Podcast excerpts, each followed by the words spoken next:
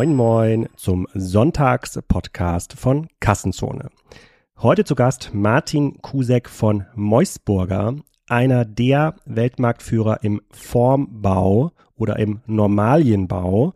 Das erklären wir gleich, was das genau ist. Die habe ich vor kurzem mal vor Ort besucht die sind unter anderem ein Spriker-Kunde und das hat mich so beeindruckt, was ich da gesehen habe vor Ort in diesen riesigen Fabriken mit diesem Stahlgeruch, mit diesem ganzen Gehobel und Gefräse, ähm, dass ich mal verstehen wollte, warum sind die eigentlich einer der größten Online-Shops in Österreich, obwohl da hinterm Hof eine ganz große Fabrik steht, die irgendwie Stahl produziert.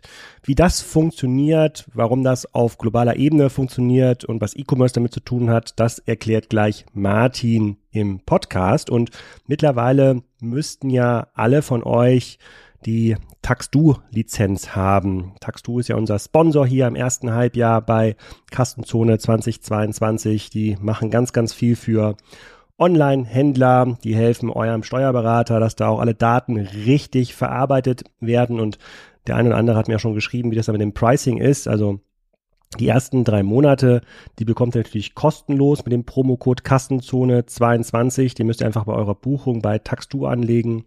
Und ähm, oder ihr klickt auf den Link, der hier in den Show Notes steht. Aber es gibt natürlich auch dann Kosten, die danach entstehen und da ist die Frage, wie hoch sind die eigentlich? Und ähm, da hat dann Dax du gesagt, naja, das kommt halt drauf an. Man findet eigentlich immer einen fairen Preis für beide Seiten, weil natürlich jeder Online-Händler sehr, sehr anders ist. Einer hat irgendwie nur einen Markt, andere haben fünf Märkte, aber nur zwei Marktplätze, wo sie ihre Produkte drüber verkaufen. Und dort findet man immer einen guten Preis. Vereinbart einfach mal so eine Demo und so ein Erstgespräch und dann werdet ihr euch schon einig, weil bis diese Werbung hier ausläuft, dann müssten auf jeden Fall alle Online-Händler hier Taxdu nutzen, damit sich auch für den nächsten Werbepartner das Investment in diesen Kanal lohnt. So, jetzt muss aber wieder gelernt werden. Ein Sonntagspodcast ist es deshalb, weil das kein normaler Handelspodcast ist, sondern wir so ein bisschen in die Details dieser Industrie gehen. So ein bisschen nerdy, aber da kann man auch mal sonntags über den Tellerrand mal rüberschauen und dann verstehen, ob man sowas braucht für den eigenen Formbau. Viel Spaß! Martin, willkommen zur Sonntagsfolge bei Kassenzone. Heute reden wir über Normalien. So, da wird jetzt der klassische Hörer gar nicht wissen, was das eigentlich ist. Wir hoffen, dass er es nach diesem Podcast äh, äh, weiß. Aber bevor wir Normalien erklären, erzähl doch erstmal, wer bist du und was macht Meusburger, das Unternehmen, für das du arbeitest. Ähm, hallo, ja, also Name Martin, äh, Martin Kusek und bin Abteilungsleiter da jetzt für Organisations- und Pro äh, Projektmanagement äh, bei Meusburger, bin aber gleichzeitig auch verantwortlich für alle digitalen Touchpoints bei uns. Ähm, Normalien, äh, Meusburger äh, verkauft Normalien, ja, das ist sehr stark äh, ein Begriff, der zwischen Standardisierung und Individualismus steht. Das heißt, es gibt eigentlich keinen Standard für unsere Branche. Das ist in dem Fall äh, die äh, im Werkzeugmarkt, äh, im Werkzeugmarkt zu Hause. Also das heißt beim Thema Spritzguss, beim Thema Stanzen, ähm, äh, auch beim Thema Maschinenbau.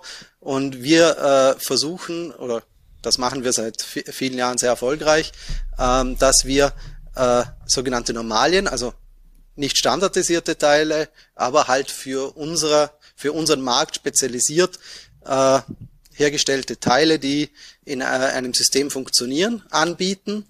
Ähm, und da gibt's dann eben die diversen Teile, die so ein Werkzeug ausmachen. Das ist äh, weg von klassischen Stahlplatten bis über die ganzen Einbauteile, ähm, die so ein Werkzeug benötigt, äh, bis über alles, was dazugehört, um dieses Werkzeug zu verschrauben oder auch zu, aufzubereiten.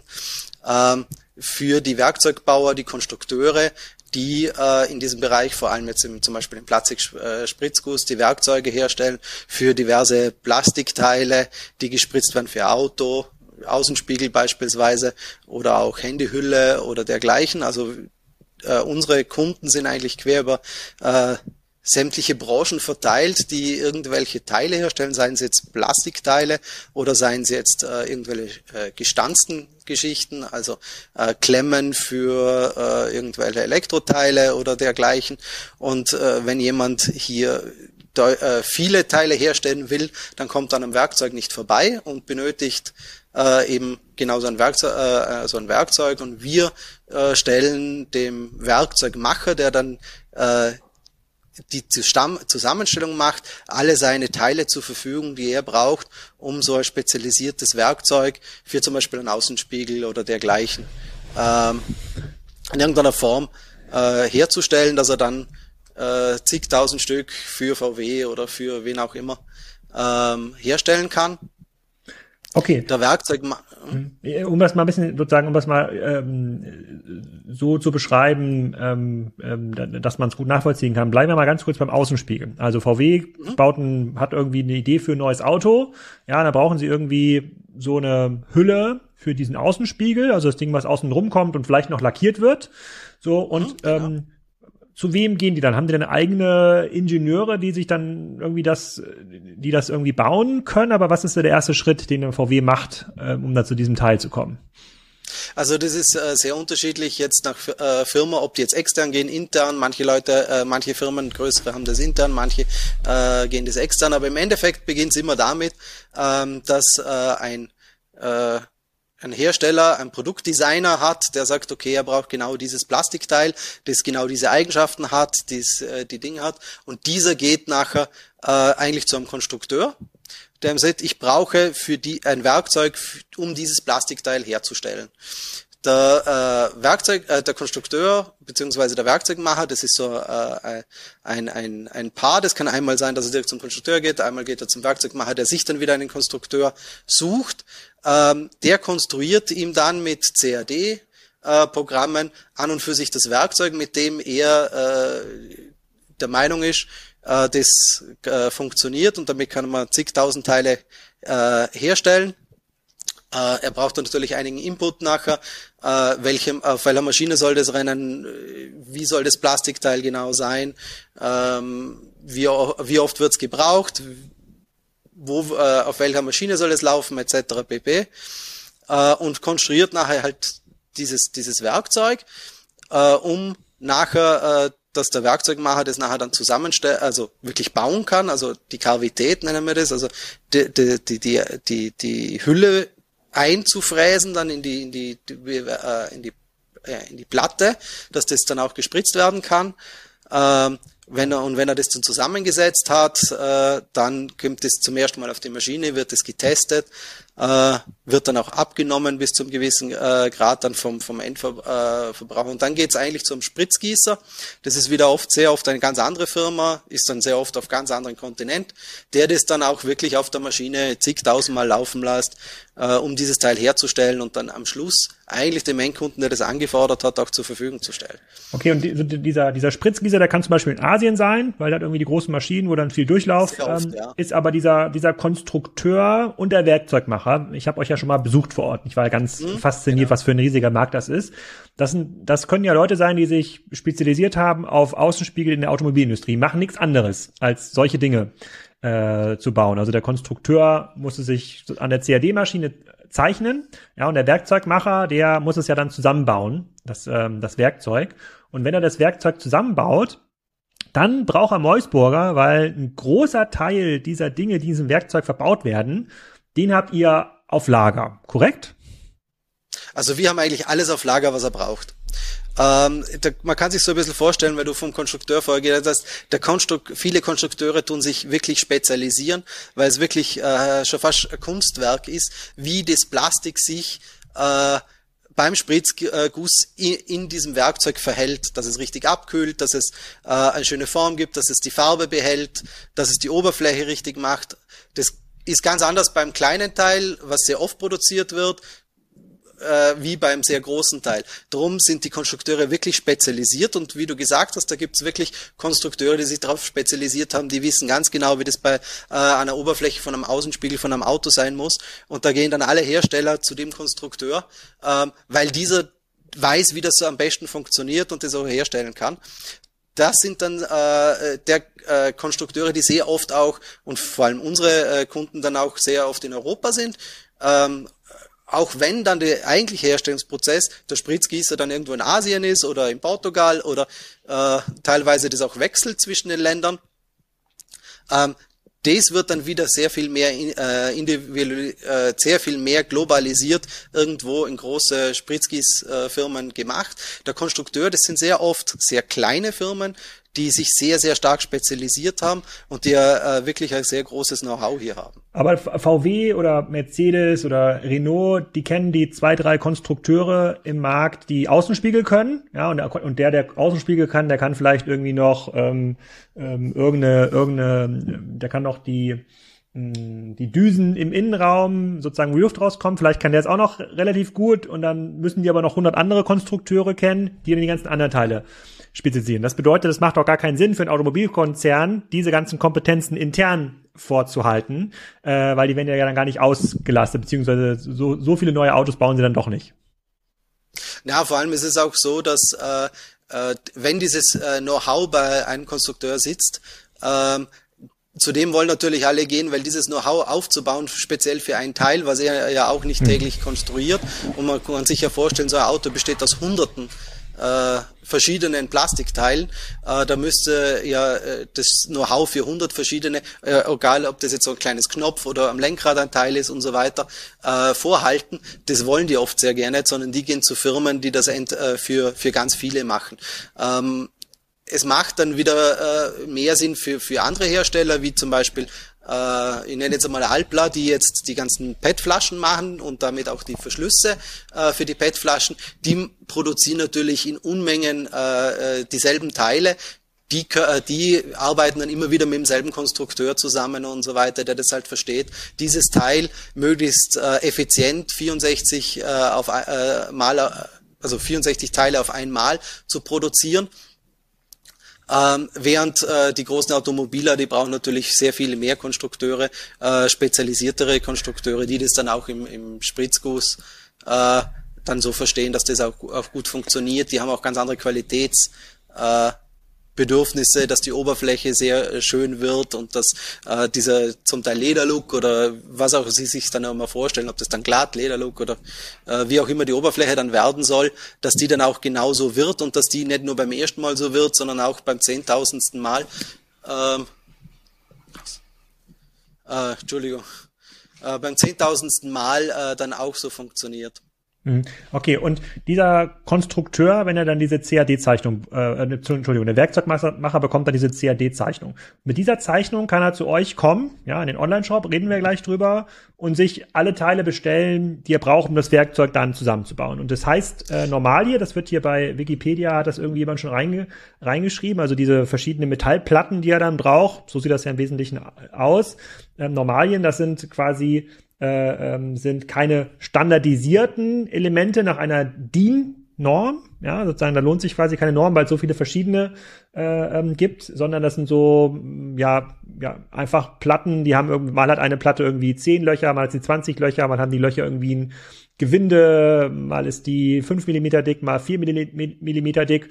Und ich habe ja euer, eure Produktion besucht. Ihr habt quasi ein riesiges Lager an solchen, an solchen Platten. Und äh, die produziert ihr vor, habt dann vielleicht fünf Platten für, von, einem bestimmter, von einer bestimmten Bauart und, äh, und Baugröße.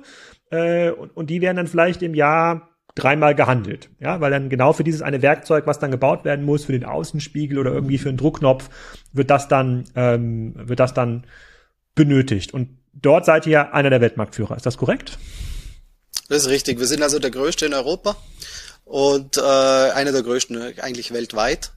Ähm, und haben auch das größte Normalienlager äh, weltweit jetzt hier in Wolfurt und äh, versorgen hiermit eigentlich äh, Gesamteuropa, auch große Teile äh, der Welt noch und haben verschiedene Lager noch weltweit, um dann Märkte wie China oder Indien, Mexiko äh, auch mit Normalien schnell zu versorgen. Ähm, weil äh, gerade diese Teile, die du angesprochen hast, da ist es äh, sehr wichtig, dass wir die auf Lager äh, führen, weil wenn so ein Werkzeug auch mal im, im Betrieb ist, wenn so ein Werkzeug einmal steht, dann steht die ganze Maschine und man kann sich vorstellen, dass da sehr, sehr schnell äh, die Kosten sehr, sehr teuer werden für einen Spritzgießer, wenn das Zeug nicht funktioniert. Und da kann teilweise das dann an einem Auswerferle, also das ist dann so ein kleines äh, Metallteil, was äh, irgendwie ein paar Euro kostet. Und dann plötzlich steht die ganze Maschine still und produziert nicht mehr, äh, bis dieses Teil dann wieder eingebaut werden kann. Drum ist äh, hier die der Speed äh, oder die Geschwindigkeit, äh, die die Kunden das Zeug benötigen, äh, mitunter sehr, sehr hoch. Und darum haben wir auch die, diese äh, Lagerhaltung, dass wir einfach Versorgungssicherheit und Geschwindigkeit liefern können.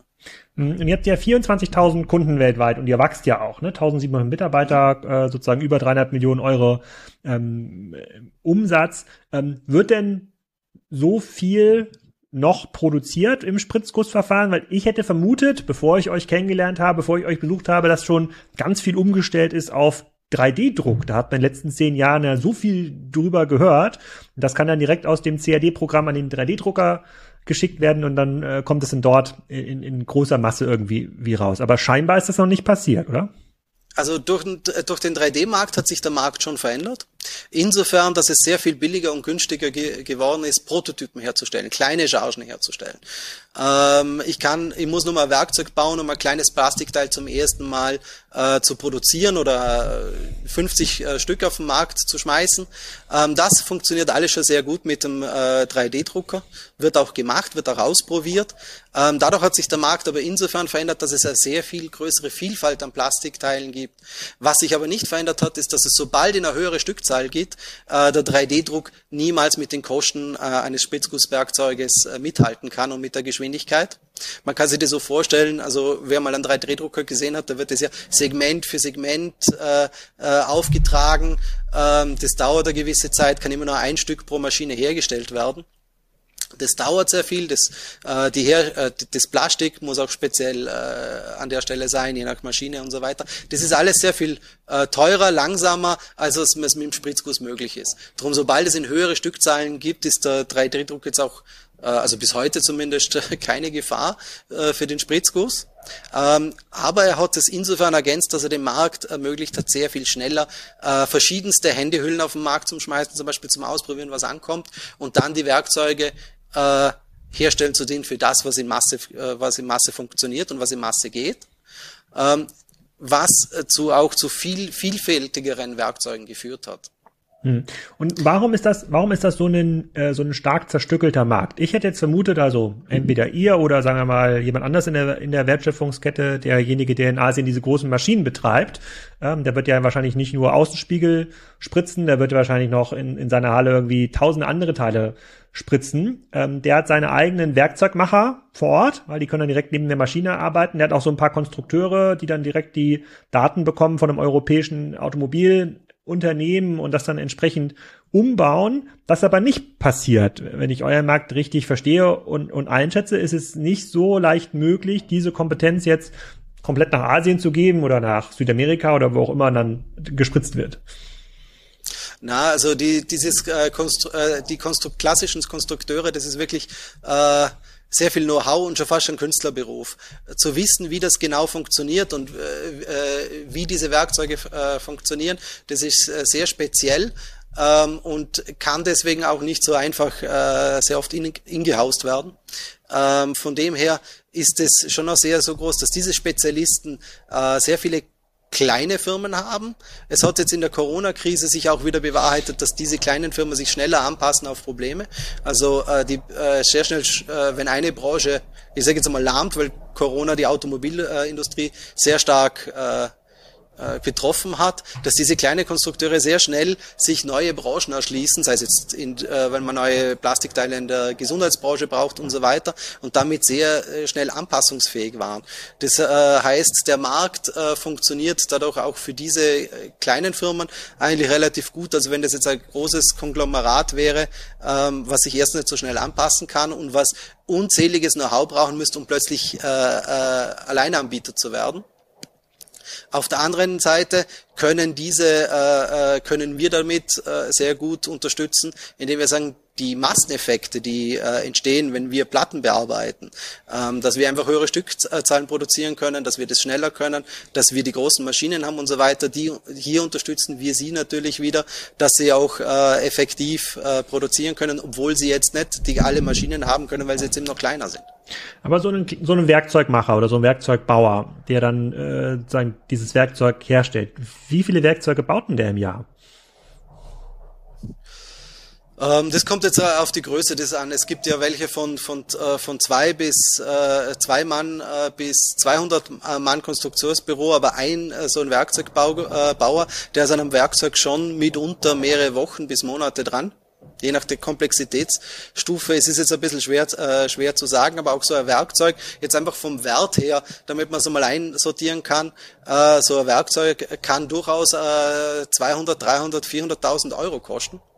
Wobei die, die, die Normalien, die drinnen sind, ja äh, äh, noch der kleinere Teil sind, sondern sehr viel ist dieses Know-how, äh, die, Nach äh, die, die Endbearbeitung, das Zusammenstellen, das ist eigentlich das, was die, Werkzeuge so, so wertvoll macht.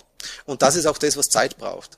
Und das ist auch der Grund, warum wir zum Beispiel in der VW-Gruppe haben alle Autos, egal ob das der Bugatti ist, der VW oder der Audi, haben denselben, denselben Blinker oder denselben Knopf für die Klimaanlage, weil man sich dann das Werkzeug oder diese Spritzgussmaschine spart äh, für das ähm, sozusagen für ein neues Modell, korrekt? Ja, sie versuchen natürlich die, die Masseneffekte hier zu nutzen und es ist natürlich auch von Vorteil, wenn ich äh, dreimal dasselbe Werkzeug äh, bauen kann, ist es natürlich sehr, sehr viel billiger, als wenn ich äh, jedes Mal neu konstruieren lassen muss. Das ist von der Entwicklungszeit natürlich sehr viel länger, äh, dauer, würde sehr viel länger dauern, ist sehr teuer ähm, und wenn ich das äh, so Werkzeuge einmal konstruiert habe, dann kann der Werkzeugmacher mir auch drei, vier, fünf davon zur Verfügung stellen und ich kann äh, Unmengen da beim Schwitzgießer äh, produzieren. Äh, hat auch natürlich den die Vorteile, dass wenn ich fünf Werkzeuge äh, im Einsatz habe, die dasselbe produzieren. Wenn eines ausfällt, bin ich etwas sicherer unterwegs, als wenn ich fünf habe, für jede Baureihe eine. Mhm. Äh, und dann fällt mir eine Maschine aus und ich kann dann diese ganze Baureihe oder dieses ganze Modell plötzlich nicht mehr so einfach produzieren, weil ich plötzlich in den Rückstand gerate. Das wäre natürlich für Sie auch vom Risiko her natürlich sehr viel schlechter. Und wie lange hält so eine, so eine Maschine oder so ein Werkzeug in so einer Spritzgussmaschine, wenn ich da jetzt Außenspiegel mache? Das kann man jetzt sagen, 100.000 Spritzvorgänge, eine Million Spritzvorgänge, geht das irgendwann kaputt? Ähm, klar, es muss irgendwann servisiert werden und äh, muss dann äh, überprüft werden. Äh, irgendwann geht auch die äh, gehen auch die Kavitäten kaputt. Das hängt sehr stark vom Material an. Deswegen ist es eine der wichtigsten Sachen für einen äh, Konstrukteur am Anfang auch zu wissen, mit welcher Stückzahl muss ich rechnen. Das hängt nämlich sehr stark an, für welche Stahlvariante, welche Materialien setze ich ein. Es gibt günstige Materialien, die sehr viel schneller allerdings kaputt gehen. Also beispielsweise äh, kann ich etwas auch sehr schnell in Aluminium machen. Ähm, allerdings, das wird man nicht sehr lange erhalten. Also es wäre nur für kleine Stückzahlen äh, rentabel. Ähm, und dann gibt's verschiedene Stahlsorten. Ähm, da gibt's eine ganze Palette, äh, die äh, Eigenschaften haben. Also manche Stahlsorten muss man wählen, um die Oberfläche hinzukriegen, aber manche Stahlsorten, einfach weil sie härter sind, äh, werden mir erlauben, dass so ein Werkzeug sehr viel länger funktioniert. Und damit kann ich von vornherein sicherstellen, dass so ein äh, Werkzeug äh, äh, eine Million, zwei Millionen Stück mehr produzieren kann, als wenn ich jetzt äh, anderes Material wähle. Darum ist es auch für einen Konstrukteur sehr, sehr wichtig, vorher zu wissen, mit was er rechnen muss. Mhm. Und ihr seid jetzt ja doch recht erfolgreich mit euren Online-Aktivitäten. Wenn man es mal netto für netto rechnet, dürftet ihr einer der größten Online-Shops in, in Österreich sein. Wie ist, wie ist das gekommen? Ich hätte mir jetzt vorgestellt, dass so ein Werkzeugmacher ja jetzt doch schon so ein kauziger Typ ist, der irgendwie seinen spezialisierten Handel hat, wo er gerne hinfährt und sich diese Teile irgendwie aussucht, aber die bestellen das in der Regel bei euch direkt im Online-Shop, korrekt? Ähm, ja, äh, also wir haben äh, circa die Hälfte unseres Umsatzes machen wir äh, über die digitale Plattformen. Ähm, das äh, ist sehr wichtig, weil äh, man kann sich ja vorstellen, so ein Werkzeug besteht aus mehreren hundert Teilen. Also da sind 100 Teile sehr schnell äh, zusammen und wir äh, bieten schon seit äh, Anfang an, also 1995 haben wir den ersten Offline-Shop auf CD noch gebrannt und in die Welt verschickt. Ähm, wenig später sind wir dann mit dem, äh, dem Online-Shop nachgezogen und äh, unser Shop ist eigentlich schon mehr ein Konstruktionstool für ihn. Also es gibt sehr viele Konstrukteure, die unseren Shop äh, offen haben, äh, um die Zusammenstellung dieser Teile schon sicherzustellen, weil unsere Konfiguratoren äh, sehr marktspezifisch sind und sicherstellen, dass die Teile auch dann miteinander funktionieren, dass die die richtigen, äh, äh, wir nennen das, also es fängt an beim Stichmaß, das ist äh, sozusagen, welche Größe wird dann am Schluss das, äh, äh das Werkzeug haben, also Länge, Breite, äh, gibt dann gewisse Stichmaße, gibt dann wieder Abhängigkeiten, gibt dann schon wieder, je nachdem, was ich auswähle, welche Platten ich auswähle, brauche ich verschiedene äh, Einbauteile. Und wir unterstützen hier im Online-Shop sehr, sehr stark diesen ganzen Konstruktionsprozess. Dass er das sehr schnell zusammenstellen kann. Also äh, wir haben äh, Konfiguratoren, da kann er sich so ein, so ein Werkzeugaufbau, der sichergestellt ist, dass der auch funktioniert, innerhalb von wenigen Klicks, also fünf, sechs Klicks zum Teil zusammenzustellen und kriegt dann schon alle Teile, die er braucht, äh, zusammen mit äh, seinen Preisen, dass er schon mal kalkulieren kann und dass er schon mal eine Aussage machen kann, was wird denn ungefähr dieses äh, Werkzeug dann äh, am Schluss auch, auch ja, kosten oder beziehungsweise schon mal vorkalkulieren kann. Ähm, und diese Tools äh, sind eigentlich die, die, äh, die es uns erlauben, sehr, sehr schnell äh, äh, und sehr, sehr gut den äh, Werkzeug, äh, also den Konstrukteur zu unterstützen. Ähm, er kriegt auch alle CAD-Modelle, die er braucht, um das Ganze zusammenzustellen. Also für, äh, kann sich das herunterladen, kann dann auch in seinem CAD weiterarbeiten und dann dementsprechend die Kavitäten machen. Ähm, er bekommt hier eigentlich alles äh, zur Verfügung, kann es dann wieder zurückspielen äh, kannst dann auch direkt bestellen. Ähm, wir bieten ja äh, nicht nur Normalien an, wir bieten auch hier im Softwaremarkt Unterstützung an. Also wir haben auch ein eigenes ERP-System, was wir den kleinen Werkzeugmachern an, äh, an hm. äh, bieten, welches wir gerade verbinden mit unseren Online-Shops, also dass es hier auch möglichst nahtlos zwischen seinem Shop und seinem ERP-System, seinem Einkaufssystem dann funktioniert. Und so äh, unterstützen wir ihn eigentlich auf der gesamten Prozesskette. Hm. Okay, und ihr kennt ja dann wahrscheinlich auch die meisten dieser Werkzeugmacher und und Konstrukteure. Wie sieht denn dann so eine Customer Journey aus? Sucht der sich noch nach einem, geht er noch zu einem Moisburger Wettbewerber und guckt, ob der irgendwie noch billiger Normalien anbieten kann? Oder ist er eigentlich so fest schon drin in dem Prozess, dass ihr euch über Churn gar keine Gedanken machen müsst? Ähm, also da gibt's äh, gibt's verschiedene. Also es gibt äh, Welle, die sind komplett äh, auf unser Sortiment auch spezialisiert. Die verwenden eigentlich sehr viel äh, Mausnormalien. Ähm, es gibt aber, und es kommt sehr, sehr oft vor, äh, dass in so einem Werkzeug äh, Normalien von verschiedenen Anbietern stecken. Äh, das kann Preisfrage sein, das kann Gewohnheit sein, das kann äh, bis hin zu äh, gewissen schon Herstellern sein, die, die uns vorschreiben. Also wo gleich der Konstrukteur mitkriegt, ja, aber ich möchte, dass, dass du no, äh, Mausburger normalen verwendest, weil über den ganzen Vorglühprozess, den wir machen, das wir auch besser als die Konkurrenz machen, die Qualität der Normalien äh, besser sich das weniger verzieht, genauer dadurch ist. Das heißt, der Stahl ist zum Beispiel härter oder gegen andere Einflüsse zum Beispiel besser geschützt als billiger produzierter Stahl. Ähm, was wir vor allem machen, ist dieses sogenannte äh, Vorglühen. Das heißt, der, der Stahl wird nochmal äh, erhitzt und dann über äh, zwölf Stunden ganz langsam heruntergekühlt. Ähm, das hat der Vorteil, dass sich die Spannungen im Stahl, äh, äh, die Spannungen im Stahl äh, äh, dies vom Stahlwerk aus hat, äh, legen. Damit ist de, äh, sind die Spannungen heraus und beim Nachbearbeiten und noch später bei dem ganzen äh, Werkzeug auf- und zufahren und so, äh, so weiter, verzieht sich der Stahl viel weniger und hebt dadurch viel länger, weil das Ganze äh, besser äh, und genauer verarbeitet werden kann. Mhm. Und äh, das ist gerade bei, bei hohen Stückzahlen, wo genau gearbeitet werden muss, äh, ist das natürlich ein sehr großer Vorteil. Und da kann es dann sehr gut sein, dass uns auch ein Hersteller, äh, der uns schon äh, lange kennt und der, der, dem das wichtig ist, dass der auch vorschreibt, äh, du verwendest mir jetzt für dieses Werkzeug nur Mausprogramm äh, äh, äh, Normalien. Und es gibt äh, auch den anderen Fall, dass er das freigestellt hat und dann sucht er sich die Normalien, wie er das äh, gern möchte, zusammen, der, äh, der Konstrukteur. Da kann es auch sein, dass gewisse Platten äh, von uns kommen, Einbauteile von irgendeinem Konkurrenten genommen werden. Ähm, diese Mischungen, die gibt es dann durchaus. Ähm, wir, äh, äh, wir setzen allerdings da sehr stark natürlich auf unsere Qualität und Lagerverfügbarkeit ähm, und äh, von dem her werden wir da schon sehr geschätzt von unseren Kunden, weil wir einfach äh, jetzt auch, also die, die Stahlpreise sind äh, die letzten äh, Wochen äh, wegen der Ukraine-Krise überall durch die Decke gegangen. Ähm, also mehr, also weit äh, über 100 Prozent äh, Preiserhöhungen von den Stahlproduzenten etc. Ähm, und äh, durch unser großes Lager, durch dieses, äh, äh, dass wir ja auch immer für unsere Kunden äh, schon, schon vordenken, schon vorproduzieren, äh, können wir halt auch die Versorgungssicherheit feststellen. Und das wird, alle, alle diese Faktoren werden sehr geschätzt. Dadurch äh, äh, mit der Unterstützung über den Online-Shops, wo natürlich wieder auf unseren äh, äh, normalen ausgelegt sind, äh, schätzen unsere Kunden äh, schon sehr und wir kennen auch den Markt. Also, weil du vorher gesagt hast, äh, äh, den, den europäischen Markt, den haben wir eigentlich sehr, sehr gut in unserem CRM abgebildet. Da kennen wir unsere Kunden und, und die Konstrukteure, die Werkzeugmacher und sie kennen uns.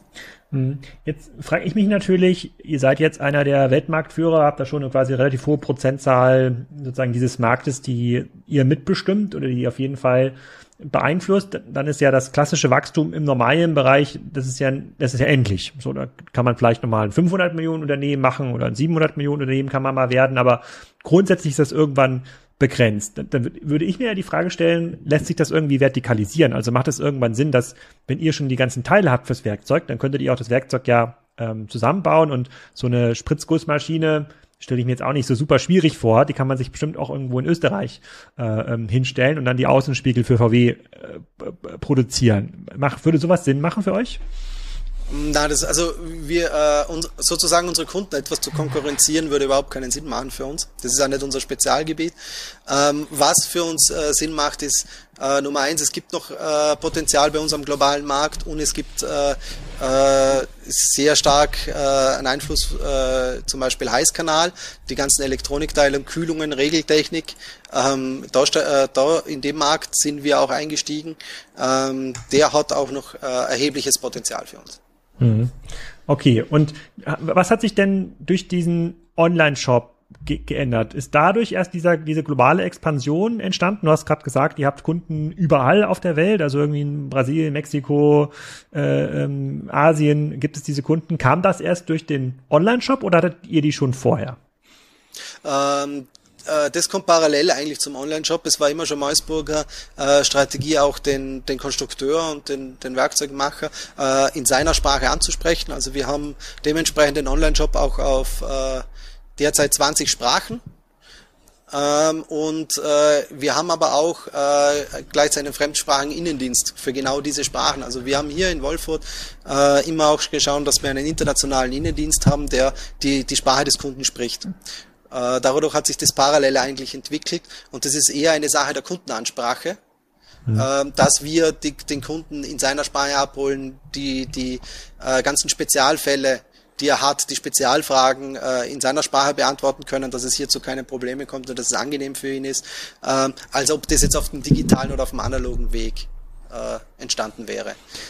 Hm, okay, das heißt, wenn ich die Wertschöpfung ähm, nachvollziehe, dann ist es so, in Wolfsburg gibt es einen Designer, der sozusagen hat diesen Wolfsburg. Design, nee, aber in Wolfsburg für, bei VW, da gibt es einen Designer, der designt den Außenspiegel, äh, ähm, der muss sich an einen super spezialisierten Konstrukteur wenden, der vielleicht in Tschechien ist, ja, sozusagen, da sitzt vielleicht auch der Werkzeugmacher, der kauft bei euch irgendwie diese äh, der kauft dann bei euch diese Normalien ein, baut unser Werkzeug zusammen, schickt dann dieses Werkzeug nach Mexiko, weil da gerade die Spritzgussmaschinen sind für die VW-Produktion. Äh, äh, Wenn da was kaputt ist, dann rufen die bei Meusburger an und schicken, ähm, schicken da was hin und dann kommen diese ganzen Teile dann ins Werk, entweder nach Mexiko oder nach, nach Deutschland. Das ist sozusagen, ihr seid eine, ein nicht wegzudenkender Teil dieser sozusagen sehr komplexen äh, Supply, ähm, Supply Chain, aber es hat per se eigentlich immer einen sehr internationalen Anstrich.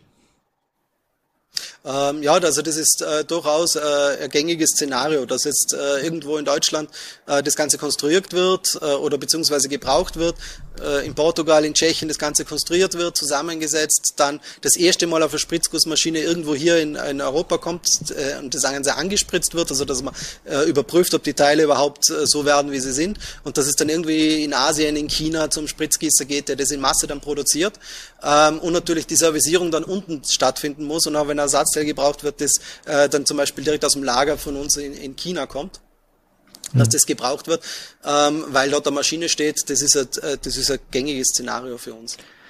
Ähm, wir hatten jetzt relativ oft das Beispiel aus dem Automobilbereich. Ist das auch die Branche, mhm. die die meisten Spritzgussaufwände weltweit nachfragt oder kann man das gar nicht so genau sagen? das kann man gerne nicht so genau sagen. Der Automobilsektor ist für uns natürlich schon wichtig, aber wenn man sich das äh, vorstellt, die ganzen äh, äh, Plastikflaschen, PET-Flaschen, die ganzen äh, äh, in der ganzen Ernährungs äh, in der ganzen Ernährungsgeschichte, dann die ganzen Plastikteile, die für die medizinische äh, Versorgung gebraucht werden, von der Spritzen angefangen bis zu irgendwelchen äh, Hygiene äh, Teile, die immer neu produziert werden müssen, weil sie hygienisch sein müssen etc. Das ist quer über alle Branchen eigentlich verteilt. Deswegen äh, gehen wir eigentlich, haben wir, sind wir eigentlich auch relativ branchenunabhängig, ähm, was das betrifft. Also nur weil die Automobilindustrie in Deutschland äh, in eine Krise rutscht oder etwas schwer, äh, schwere äh, Zeit hat, äh, hat das natürlich einen Einfluss auf uns, ist aber nicht bei weitem nicht so radikal und nicht so schlimm wie, für die, äh, wie jetzt zum Beispiel für, für jemand, der direkt an der Lieferkette dort hängt.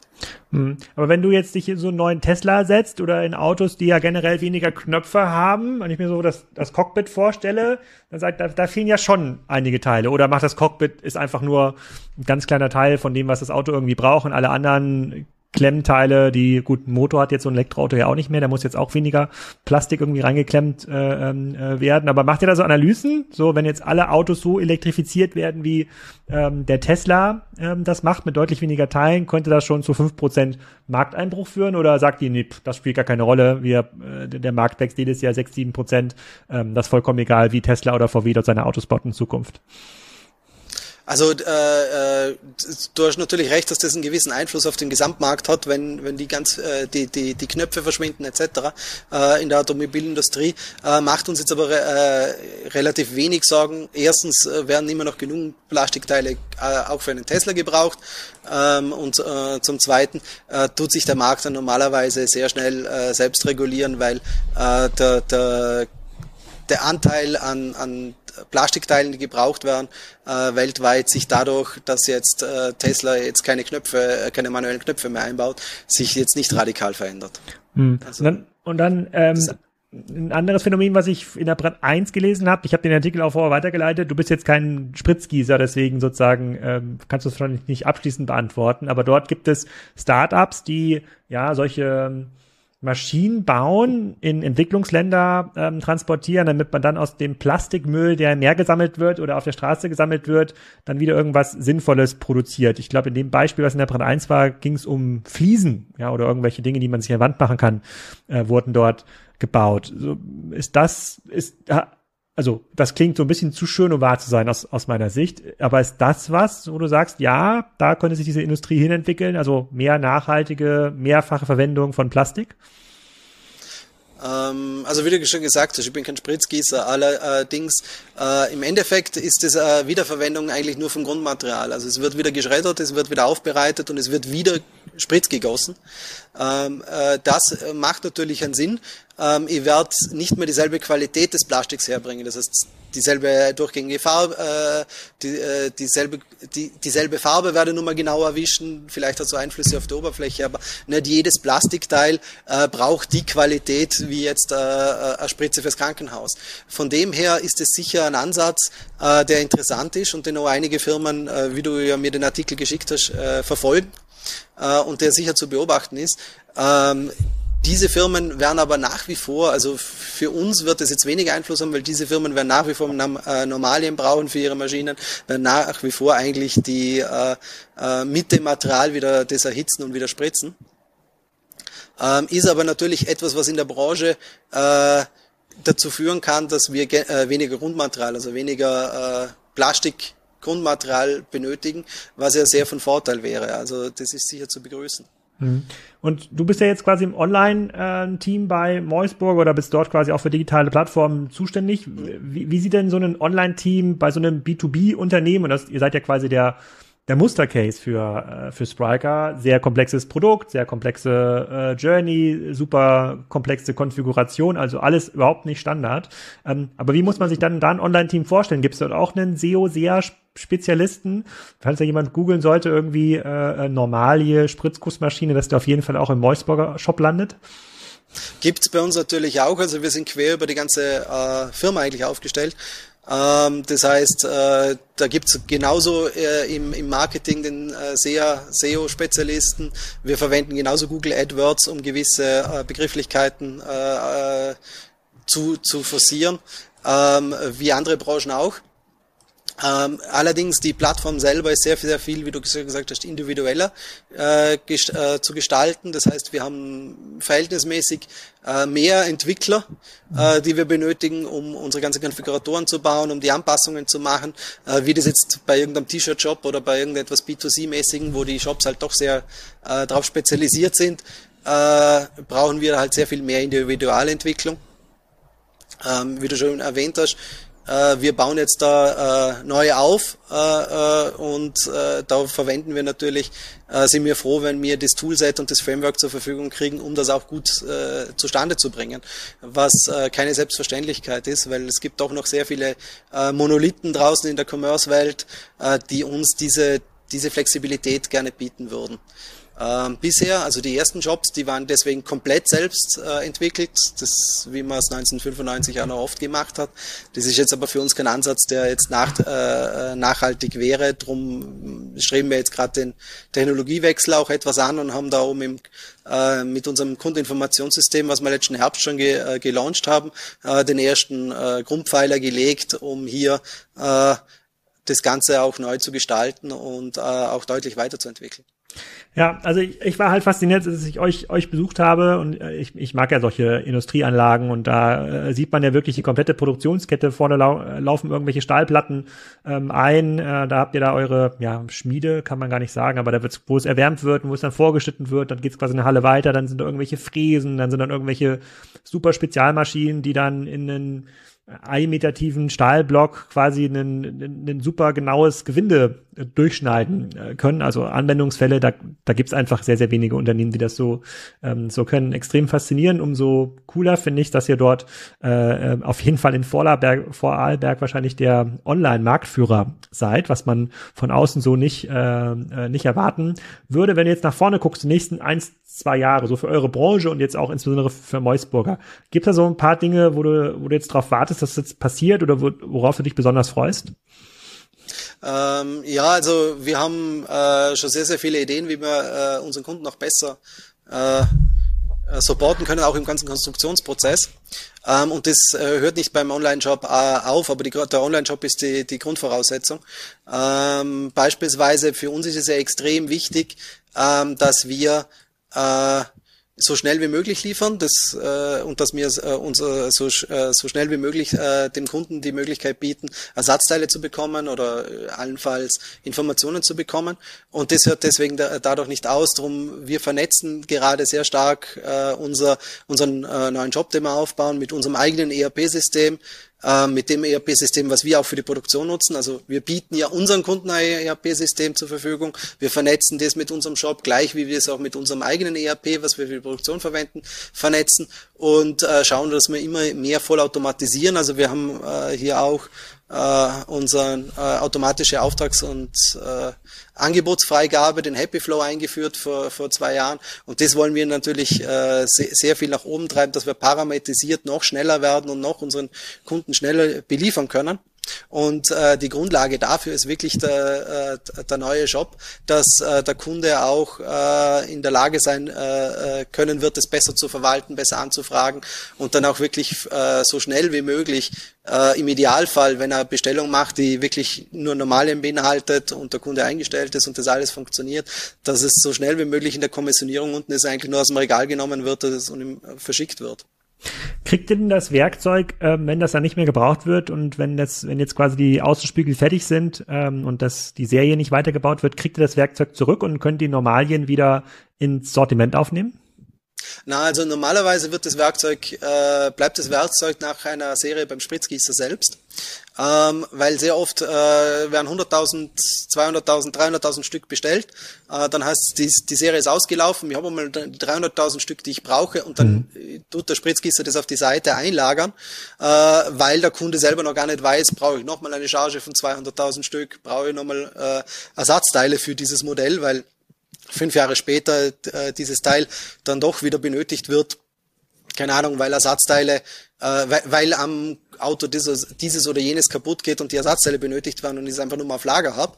Ähm, das bleibt eigentlich beim Spritzgießer so lang, wie, de, wie das äh, noch benutzbar ist und äh, im Prinzip äh, äh, in irgendeiner Form möglich ist, dass ein, Ersatzteil oder das Werkzeug noch benötigt wird. Und danach wird es eigentlich komplett demontiert und äh, ist eigentlich auch nicht mehr zu verwerten, weil äh, der, der Stahl äh, und die, die gesamte, das gesamte Material äh, nun mal nicht mehr gut genug wäre, um jetzt ein neues Werkzeug daraus herzustellen. Das müsste komplett recycelt werden. Konnte es einschmelzen. Ja, sehr cool. Also immer, immer wieder faszinierend. Äh, ihr sitzt ja dort in so einem Cluster in Vorarlberg, da gibt's ja noch weitere spannende B2B-Unternehmen. Äh, ähm, das wird sicherlich nicht das letzte Interview sein. Ich hoffe sozusagen für die Sonntagsfolge hat der eine oder andere Kassenzone-Hörer was gelernt, wie so ein Markt funktioniert und weiß jetzt, was eine Normalie ähm, ist. Für mich hat es auch ein bisschen länger gedauert, das zu, äh, zu begreifen. Und äh, ich freue mich auf die nächsten Schritte mit euch. Vielen Dank, Martin. Dankeschön. Das war's schon wieder. Nächste Woche geht's weiter mit der Outlet City Metzingen. Da könnt ihr schon ganz gespannt sein, was die so machen und wie dort der Onlinehandel funktioniert. Ich dachte, das funktioniert da gar nicht, aber das funktioniert dort ganz besonders gut. Warum, wie und weshalb, wie immer, donnerstags.